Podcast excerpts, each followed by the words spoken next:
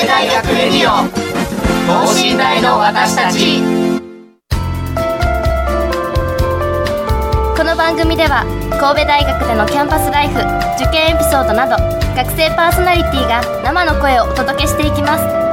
大学関係者による大学の最新情報イベント情報もお伝えします。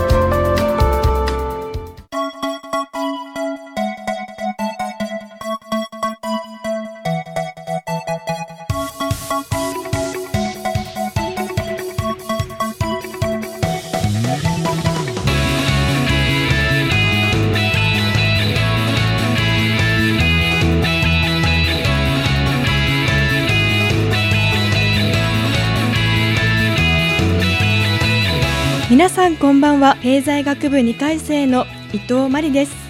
文学部1回生の岩永文乃です。えーこのラジオの収録日は1月7日となっております。令和4年のお正月が終わって今日から神戸大学は授業が始まります。えー皆皆様いかがお過ごしでしょうか？岩永さんはお正月どうでしたか？私実家が長崎県でしてあのそれと最近のご時世もあってあの4月一人暮らし始まってからずっと帰省できてなかったんですよ。そして、えっと、9ヶ月ぶりに地元に帰りましてすっごく楽しかったですね。久しぶりに家族に会えたり友達に会えたりしてすごく嬉しかったですしなんか地元っていいなって思いました。よかったです。大学生1回生としての初めての冬冬休みお正月となってなっておりますが楽しく過ごされたようでよかったです、さて今週は神戸大の産学連携井上株式会社編をテーマにお送りします。神戸大学と井上株式株式会社さんは昨年から産学連携の共同取り組みを行っているとのことで一体どんな事業をされているのかお聞きしたいと思います。それではこの後ゲストの登場です。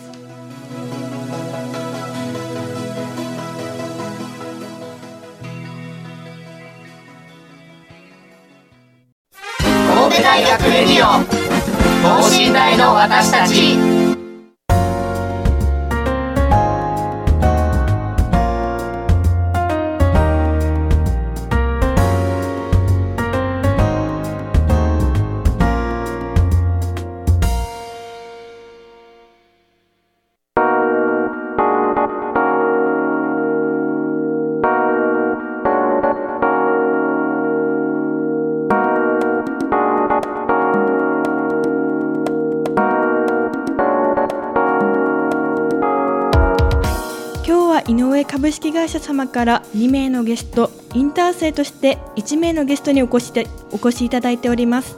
それではまず簡単に自己紹介の方をお願いいたします。はい、えーただいまご紹介いただきました井上株式会社の井上、えー社長の井上でございます。はい、はい、あの同じく井上株式会社えー顧客担当をおしております広瀬でございます。神戸大学海事科学部4回生の杉浦亜美と申します。よろしくお願いいたしますよろしくお願いいたいしますすお願いいたします。井上株式会社さんはえーどのようなことをしている会社なのでしょうか？はい、えーまあメインはですね、えー新新婦様新郎様の、えードレスですとかタキシードをおレンタルをしている会社でございます。はい。あそれではあの企業の御社のあの理念などを教えていただけたらと思います、はい。えー私どもあの今申し上げたようにあの花嫁さんと新郎さんの衣装をさせてもらっているのであの特にあの世界一の花嫁さんになっていただきたいなという思いがあのございましてでそのそれを、まあ、実現するために、えーまあ、元町だけではなくですねちょっと今いろんなところでいろいろ展開をしております。で、まあ、それがあー事業展開あのメインは貸し証なんですけども新たに今あースタジオですとかそれから、えープロポーズですとか、えーもうもう一つまた違うのを今計画中なんですが、まあいろいろはい、えーメメインのところを広げたりメインのところと関連づけたりすることを、おやろうとしております。はい、いや私今現在二十歳なんですけれどももうそろそろ結婚とかを考える 時期になってもう時期時期ではないですけど まだ大学生です。から、早いです なあのなので今回のお話とても楽しみにしております、よろしくお願いいたします。はい、それではまず神戸大学との共同取り組みに参加された杉浦さんにお話をお伺いしたいと思います。よろしくお願いいたします。はい、ご紹介ありがとうございます。私はあのバリュースクールであの企業様の授業に携われる貴重な機会をいただきたくあの企業様と一緒にアイデアをブラッシュアップできるような価値相乗プロジェクトに参加しました。あバリュースクールとはどのようなスクールなんですか？そうですよね。あのあまりご存じない方もいらっしゃるかなと思うんですけれどもあの2020年に設立された場所でしてあのこれまで考えつかなかったような価値を、えー社会に実装するために何が必要かっていうのを考えるようなプラットフォームになっております。結構最近だったんですね。あそうですね。あーえー知らなかったです。あ今なんかすごくバリュースクールについてお伺いできて嬉しく思います。ありがとうございます。はい。それではその取り組みに、えー一緒に会社として参加してくださった井上様にお話をお伺いしたいと思います。はい。共同取り組みが始まったきっかけとしてはどのようなことがあったんでしょうか？はい、えーまああの神戸新聞さんにですね、あのーまあ、私どもメインの、あのー神戸信用金庫さんとそれから神戸大学さんとがあー連携されてですね、えー企業も巻き込んだ形で、えー産学連携の、お進め事業を進めていこうというのが載っておりましてね、でそれまあたまたま見てたんですけどねあどこどどんな会社が参加されるのかなと思ってましたら、あの神戸信用金庫さんから「井上さんあれ参加されますか?」いう話をいただきましてね。で私どもあの花嫁花嫁衣装をからですねそれから企業理念のところで、えー幸せを作る会社になっていこうというのがもう一つありましてね世界一の花嫁さんと、それからあの幸せを作っていこうと、でそれからもう一つがですねその輪を広げていこうというのがありましてね、あこれはもうぜひ神戸大学さんとご一緒させていただいて、その幸せの輪を広げるような、あことができればすごく素敵だなと。でまあ例えば神戸であの神戸にお二人でデートで来られて、それからプロポーズも神戸でしていただいて、結婚式も神戸でしていただいて、神戸に住んで そういうあなんかこうね神戸というのをキーワードにですね私たちはその幸せの輪を広げていきたいなというのがありますのででそこでぜひあのご一緒させていただいて、えー何かあー新しい事業ですとか新しいやり方を、おマスターできればいいかなというので、あの参加をさせていただきました。なるほど。ありがとうございます、あではその幸せの輪を広げるにあたって今回その一つとなるプロジェクトとしてはどのようなプロジェクトなんでしょうか？はい、えーまああの、えーさっき今申し上げたように、あのーまあデートの次は必ずね、えープロポーズ？うん。が入りますので。でやっぱりそこをまあね、えーやってやっていこうと、はい、いうのがありまして。でどこもですね実はあんまりそのプロポーズプロポーズはあの収益プロポーズだけで収益性を考えるとですねなかなか難しいので、どこともあのあまりこう、うん、も儲からないことには、あの手を出さない、でもたまたまうちはその後あの結婚式が決めていただいたり、花嫁衣装につながるような、そまあ、そういう仕掛けもね考えていけば、えーいいのではないかということで、まずまずまず喜んでいただこうとお二人に、えーそういうところで、えープロポーズをスタートさせました。もう3年ぐらいですかね広瀬さん。ちょうど今、えー、4年目にあ入りました四ですね四年目。3年半ぐらい。あ3年半ぐらい。はい。実際には2018年のお5月。お5月2018年の5月。5月に動き出してで6月にたまたま一件プロポーズが入って。あ早速あったんですね、はい。まあたたまたまやったんですけど。で10月ぐらいからまあそういうプロポーズをしていただけるあのレストランさんとかね。そういうところが賛同いただいて10月ぐらいからえー軌道に乗っていったので、まあ、ちょうど今で3年半ぐらいですかね。ああなるほど。この3年半の中でさまざまなそのプロポーズの企画に携わっていってなんかどのようなことを思ったりされましたか、やっぱりねあのまあいろいろありましたけどね、正直プロポーズのぼ僕も実際プロポーズしてませんしねあの。もうしてないものがするのもおかしいんですけど、はい。まあまあもともとねあの、まあ、今のあの弊社井上がね僕にあの、えーまあ、7年ぐらい前からそのプロポーズを、まあ、したいという思いがあったみたいでね。あただプロポーズしても、まあ、ドレスになかなか結びつかないいうことであまあ要はその会社のね、まあ、営業営業のものもなかなか動かなかったんですけどね、たまたま僕がまあそれいっぺんやってみろいうことでこ顧客開発担当なんでね。まずその顧客を作らなあかんからでどないやって言われて僕も最初正直いやプロポーズってするのはいいけどね。そのどないしたらいいんですかってその何をしたらいいんですかほんならたあのいやプロポーズしたら必ずお客さん来るからって言われるんやけど。うん。ただそんなんプロポーズする人にいきなり僕ら行ってもね誰ですかってなるから。でそこでまあ衣装屋さんということでタキシード。を着てもらおうということになったんですよ。でその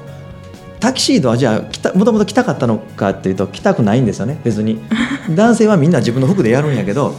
でも自分で服でされるとね僕ら出るところがないので。でタキシードをとにかく着てくださいと。もう正直無料で最初。あ着ていただきました。ーそうだったね、そうするとあそれやったらってみんな着られるんですよね。着たらやっぱりサプライズ感があって喜ばれるんで、すごくかっこいいですあいいんやなっていうことがなってこの3年経ってタキシード着るのが、まあ、当たり前のようにうん。やっとなってきたんですよね。なるほど。そういうのが、まああのまあ、きっかけではあるんですけどいろんなことありました。あのプロポーズってね、あの皆さん多分失敗とか成功あるんですかってよく聞かれますけどね、んはっきり言って、あの100%成功なんです。うん、えそうなんですね。なんでか言ったらね100%これ面白いんですよ。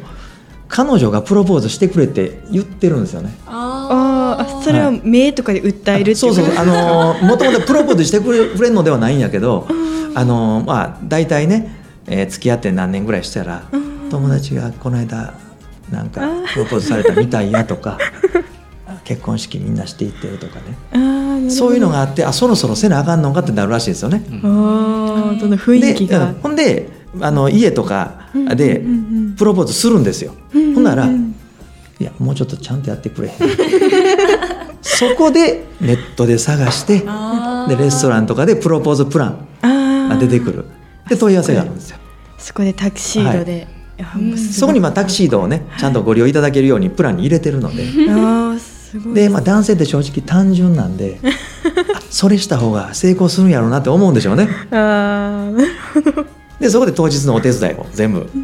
まあ、あのタキシードあの着てもらうのは全然ねあので自分でもできるんですけど、まあ、励ましたりとかね。うん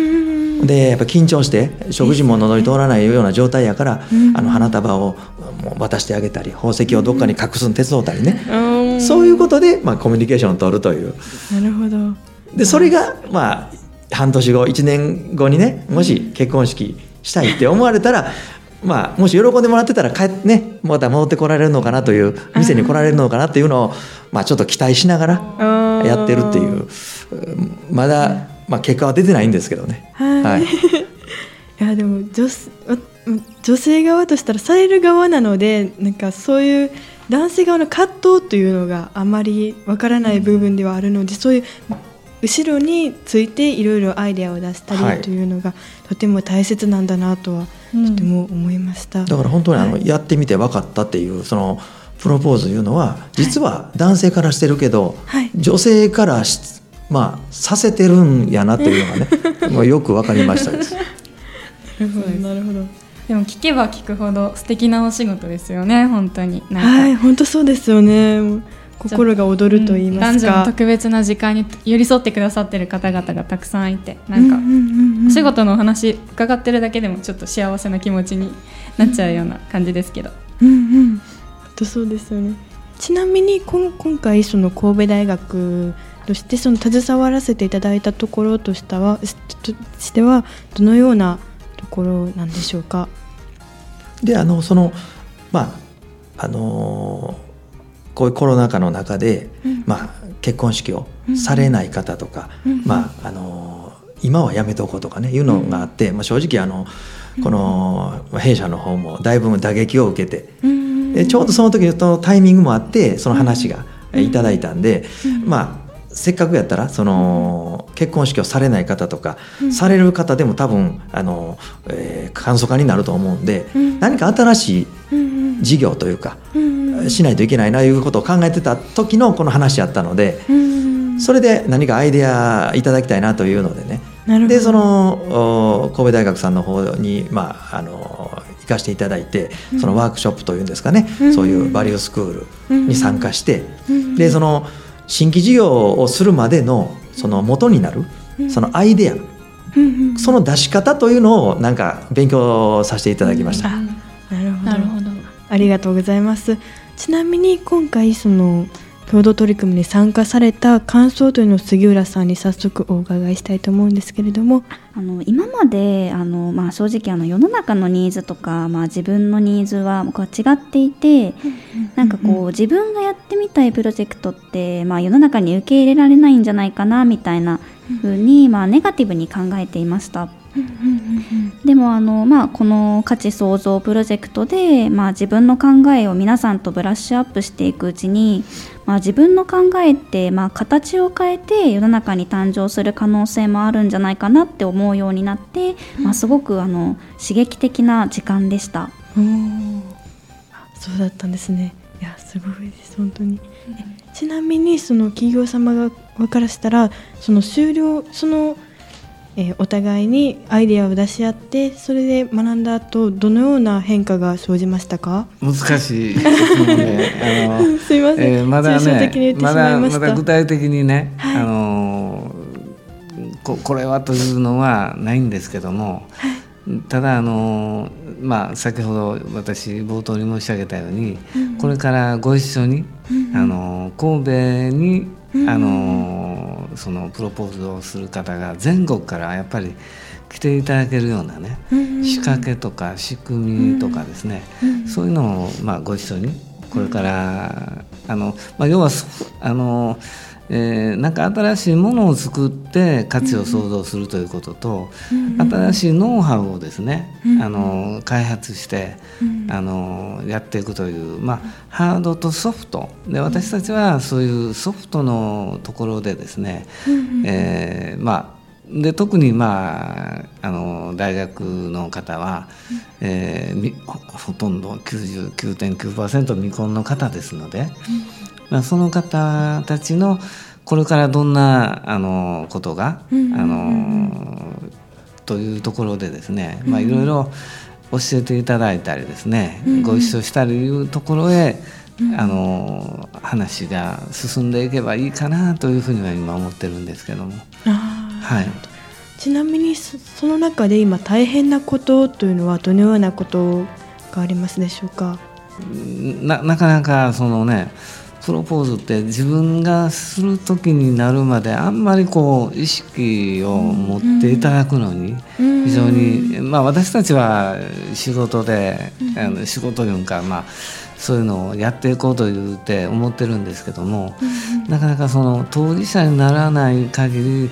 非常にこう難解なところわからない、えーところがありますので。でその辺をご一緒していただくのにですねまあ、どんな形がいいのかな言うて実はまあな悩んでるところでもありますので、あのうんまあ、学生の方からですね、あのもっとフランクな形であこうやったらどうですかとかねはい。もう本当にどんな形でもいいですから、お話しいただいてでまあもうちょっとこうねあのビジネススクール言うてしまうとねなんかちょっと硬い感じになりますので。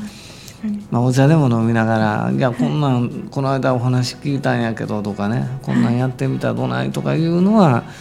なんかまたあの機会作っていただきましたらお茶代は出しますから。ランチでもいいですよ。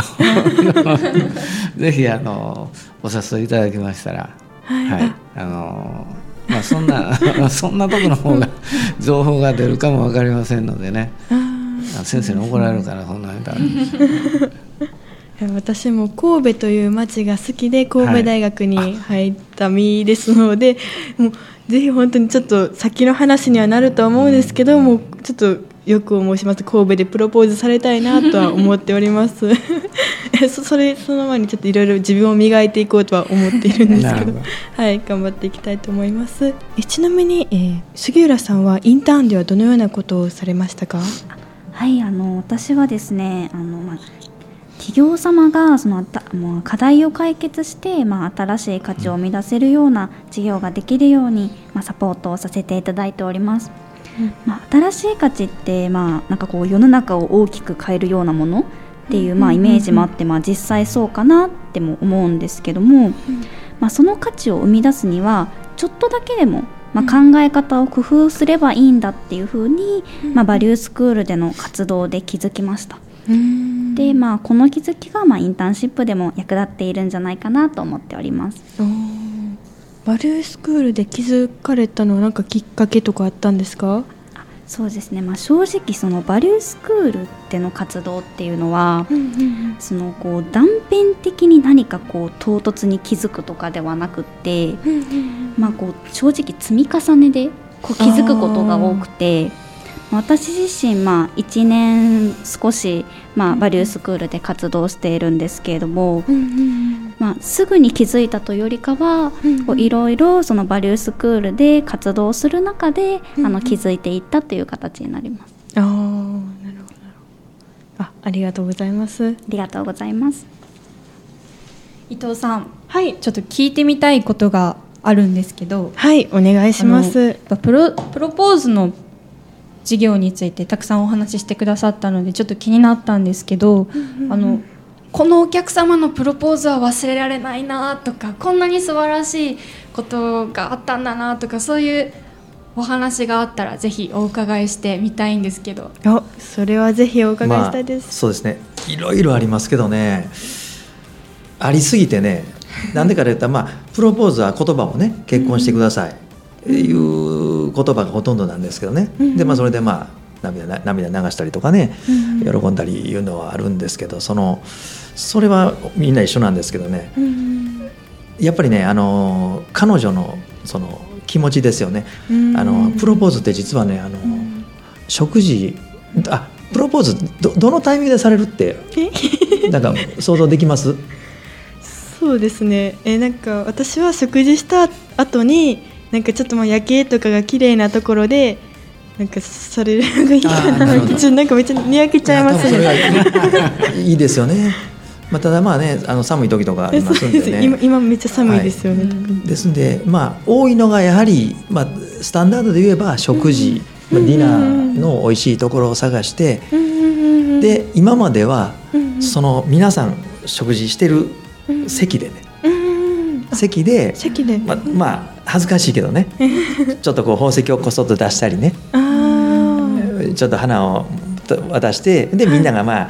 立ってね。ちょっと拍手したりいうのは昔はねあったんですけど実はねあれ彼女一番嫌やったみたいですね。うん。その場ではもうあの何も言えないから喜ぶんやけど、帰り道車の中で「いやあれはないわ」あんな恥ずかしい。恥ずかしいだから結局ねあのそれは結局このこちら側のなんかこう演出する側がしてるだけのことであってね。あで彼女からしたらできたら二人きりでしたいっていうのがある。ん。ですよ。ほんなら二人きりでしたい言うたらじゃあ家なのかじゃなくて 二人きりでディナーを食べて二人きりでしたい。その時に今やってるのが食事して食べ終わったら、まあ、彼がちょっとね違う別室に行くんですよ。でその後ちょっと早めに食べてね、早めに食べて、まあ、ちょっとお手洗いとかなんか、まあ、こんなことをそれ裏話言ったらあかんのんでしょうけど 行って。で上で今タキシードに着替えるんですよ。で花持って、まあ、花もバラがね今一番多いと思うんやけど、やっぱり108本。これ108本結婚してくださいっていう意味なんでね、おー。それ持って。で、えースタッフの方がね彼女にあの「ちょっと上で今お待ちです」と。とか言い方もあるし、まあ、その時ちょっとバレてしまうんやけど、まあ、あのお腹が痛いっていう体で出ていく場合もあるんですよ。そうしたらあトイレ長いなっていうのは分かるんでね、であのちょっと彼が今調子があのちょっと座ってますので、様子見てもらえますかというそこまであちょっと仕込んでね。で上に上がってあげたらこう持ってるっていうね。サプライズですね、本当に。一生忘れられないそういう思い出になりますよね。そうです。そういうプロポーズが今まあ多いというかこちらがそういうふうにねやっとそのあの本当にしたいプロポーズは二人きりやというのがねでも食事も食べたいというのが分かったんですよね。なるほど。あ彼女さんにも彼氏さんにもそのどちらの心にも寄り添ったあのプロポーズをされているということで、でそれがね、それが分かって、で結局その先のその今まで思い出に残ったというかいう話に戻るんですけどね、そうしたらね、あの彼女がねプロポーズの途中にあの食事の途中にプロポーズしてくれると思ってるのに、もう食事終わってしまったから 友達にねここの間ありました。友達に「今日もなかったわ」って LINE で打とうとした時にレストランのスタッフが「上でお待ちです」ってなった、なってでまあ涙流したという。だからもう今日もなかったんやと。うん。あっていうね。あそれはすごいよいい感動で的な、うん、プロポーズでしたね。あままだまだありますけどね。ーはい。もうあとに1時間ぐらいちょっと喋ってしまいますんで。い や素晴らしいお話が来てて、もうとっても感動です。もうここでもうにやけもちょっと出てきてますし、もうなんかちょちょっとただもうネタ明かししてしまいましたから また違うのを考えなあかんないですけどね。ちょっとそうですね。まあそ将来どうなるかちょっとわからないところではありますが楽しみにしておきたいなと思います、はい。それでは今日あの井上株式会社様にゲストとしてお越しいただきました。ありがとうございました。どうもありがとうございました。ありがとうございました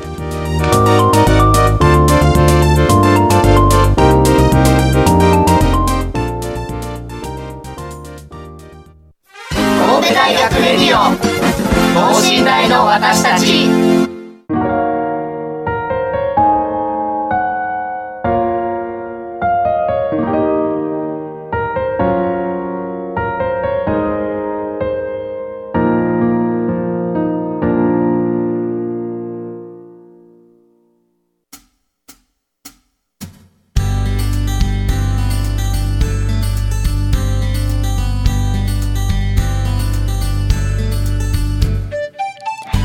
今日はゲストとして井上株式会社様そして杉浦さんにお越しいただきました。はい。プロポーズというもうちょっと将来のお話が聞いて、とても楽しかったです。岩永さんはどうでしたか？はい、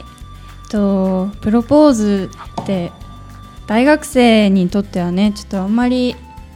遠目の話題なのであんまりこう具体的なことって考えたことなかったんですけど、やっぱプロポーズをてなんかその楽しい演出その特別な日常にか、特別な日に変えてくれるお仕事をされてる方の視点のお話を聞くっていうのはすごく特別な感じがしてすごくなんか新鮮で楽しかったです。あはい。よかったです。私もすごく楽しかったです、ありがとうございました。はい。それでは今週は伊藤と岩永がお届けしました。ありがとうございました。それではさようなら。さようなら